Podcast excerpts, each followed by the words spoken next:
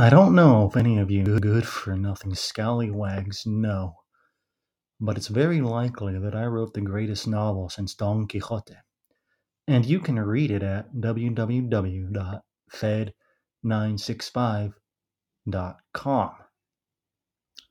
Do with that info what you will.